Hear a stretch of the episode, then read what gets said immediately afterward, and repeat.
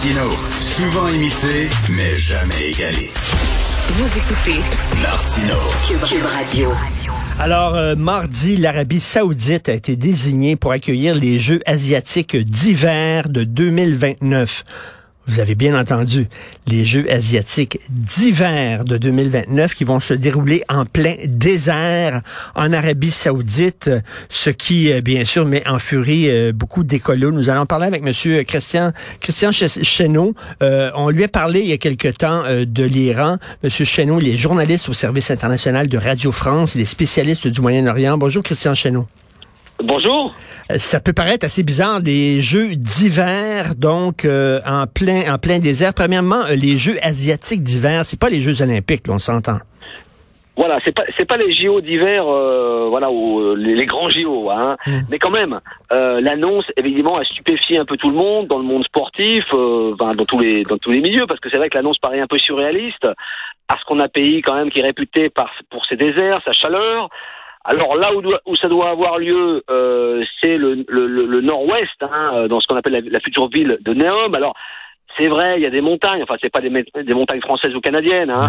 Euh, y a, y a, enfin, en tout cas, il y a des, il y a, y a, de l'altitude, quoi. On, on, monte à 1000, 1500, euh, peut-être même, je crois, 1000, 2000 mètres d'altitude, mais il fait jamais en dessous de zéro, quoi. Donc, euh, on se demande évidemment comment ils vont faire. Est-ce qu'ils vont construire évidemment des pistes euh, couvertes euh, Voilà, ça va être un petit peu. c'est une grande interrogation. Parce qu'il y a déjà ça, je crois. En, je sais pas si c'est en Arabie Saoudite, mais il y a une piste de ski qui, à, Dubaï. Alors à Dubaï, à, Dubaï, vous faites du ski hein, dans un dans un grand dôme, hein, euh, une grande piste et euh, bon voilà, mais bon bah euh, c'est réfrigéré, il y a de la neige artificielle, voilà, c'est un peu un, comment dire une seule piste quoi. Et puis et puis vous avez des patinoires aussi dans les malls de Dubaï. Vous avez des grandes patinoires, mais bon dans des dans des malls, dans des centres commerciaux. mais on n'a jamais vu l'idée de faire du ski à l'extérieur. Donc c'est pour ça que c'est assez intrigant. Euh, je ne sais pas ce que ce qu'ont prévu les Saoudiens qui, doivent travailler avec les, meilleurs experts du monde. Hein. Euh, voilà, ils n'ont pas lancé ça par hasard, mais c'est vrai que c'est assez euh, c'est assez comment dire surréaliste et un peu fou quoi. Hein. Et Monsieur Cheneau, pourquoi pas les Jeux d'été en Alaska? Tiens, ça pourrait être bien ça. On pourrait avoir du volleyball sur plage, sur sable, sous un dôme. Mais, mais oui, alors je, je, je rebondis euh, sur ce que vous venez de dire, c'est-à-dire que le Qatar, vous savez, le Qatar euh, qui va accueillir la Coupe du Monde là, euh, veut organiser les Jeux d'été de 2036. Les Jeux d'été, alors c'est normalement ça se passe l'été, euh, sauf qu'au Qatar en juillet et août il fait 50 degrés. Donc on risque d'avoir des Jeux d'hiver, on est, enfin des Jeux d'été en hiver, voilà. Donc ça devient un peu, euh, j'allais dire un grand n'importe quoi.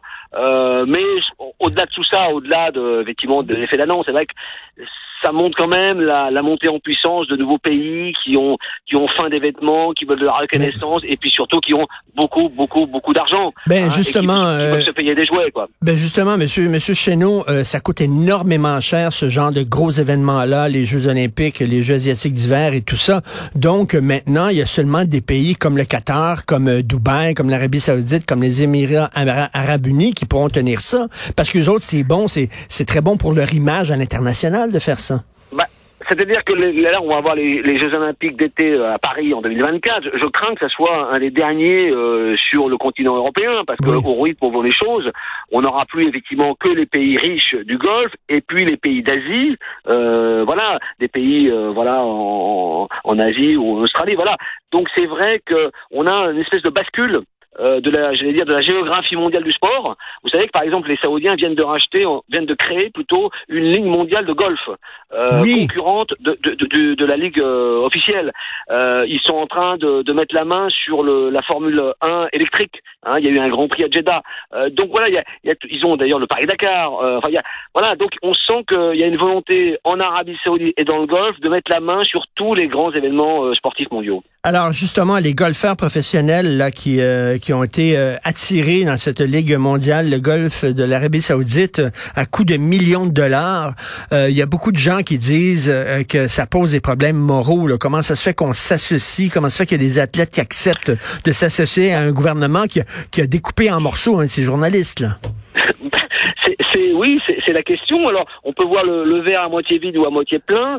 Euh, on peut se dire aussi que le sport, c'est une manière de se moderniser, de, de se raccrocher au monde, d'avoir des standards mondiaux. Mais c'est vrai qu'il y a encore du ménage à faire à l'intérieur. Euh, L'Arabie n'est pas encore une démocratie, en tout cas un régime euh, pluraliste qui respecte les droits de l'homme. Euh, évidemment, on fait allusion à l'affaire Khashoggi, hein, qui quand même euh, un journaliste qui a été quand même découpé en morceaux sur ordre du prince. Du prince. Donc c'est vrai que c'est un peu, ça interpelle euh, enfin beaucoup de beaucoup de choses. Hein. Et puis euh, évidemment, alors le problème aussi aujourd'hui, c'est que le sport c'est une industrie. Donc on n'est plus dans les JO euh, des années 70 voire 80. On est dans une dans des machines à cash. Hein. Le mondial au Qatar, je crois, va reporter 7 ou 8 milliards de dollars. Donc on est dans des dans une industrie et donc en industrie, euh, l'humain compte peu. Ce qui compte, c'est mmh. la profitabilité, euh, euh, les rentrées publicitaires, le sponsoring, l'image, etc. Donc là, on, est en train de passer dans une autre dimension. Euh, écoutez, les Jeux asiatiques d'hiver de 2029 donc vont se dérouler dans une mégalopole futuriste qui s'appelle Neom. C'est un genre de Blade Runner. Donc on parle ici de lune artificielle, on parle de taxi volant. C'est quoi cette histoire?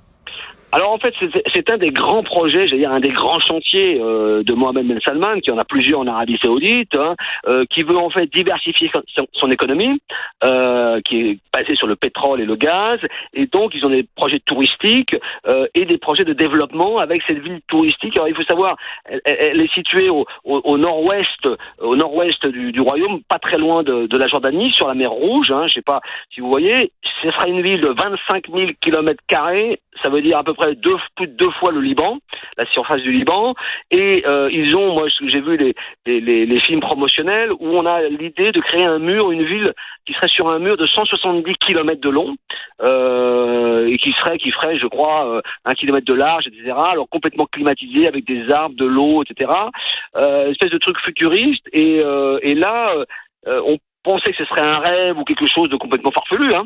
Euh, sauf que maintenant, l'Arabie saoudite a les moyens de sa politique, puisque avec l'explosion euh, du prix du gaz et du pétrole, bah, les caisses du royaume se, remplissent, et donc euh, MBS a, a, des moyens. Il faut savoir que le coût de Neom a été estimé à 500 milliards de dollars.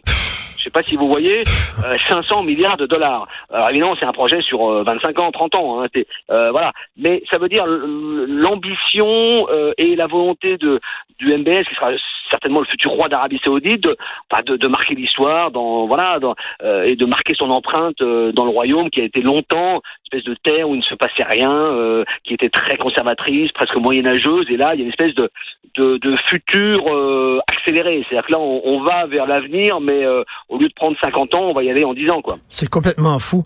Monsieur Cheneau, Paris est ma ville préférée au monde. J'essaie d'y aller chaque année. les Jeux Olympiques à Paris, alors que vous venez de sortir de ce procès sur les attentats au Bataclan. Est-ce que c'est une bonne idée, ça, les Jeux olympiques à Paris? Bah, le problème, c'est, enfin, je reviens, on peut revenir à notre début de discussion, c'est-à-dire que maintenant, organiser des Jeux Olympiques ou une Coupe du Monde, maintenant, compte tenu de, des, enjeux euh, de l'opinion publique très sensible sur l'environnement, euh, il y a aussi la sécurité, c'est vrai que ça va être de plus en plus difficile, compliqué, cher à organiser ce type d'événement. Et donc, à Paris, c'est vrai que, euh, je ne sais plus quand ça a été décerné, mais on arrive en 2024, et c'est vrai que l'opinion publique, bah, elle est assez, comment dire, partagée parce qu'il y a des questions de sécurité. Ils voulaient faire le, le, le défilé des, des, sportifs sur la scène, mais alors comment sécuriser euh, 5 km de scène avec une foule énorme euh, Vous avez l'impact environnemental, vous avez le coût. Donc c'est vrai que maintenant, euh, on a l'impression que ce, ces grands événements, c'est un peu passé de mode et en tout cas, il y a beaucoup d'obstacles et de, de, gens qui disent mais à quoi bon, à quoi ça sert tous ces milliards euh, pour euh, pour un mois, etc.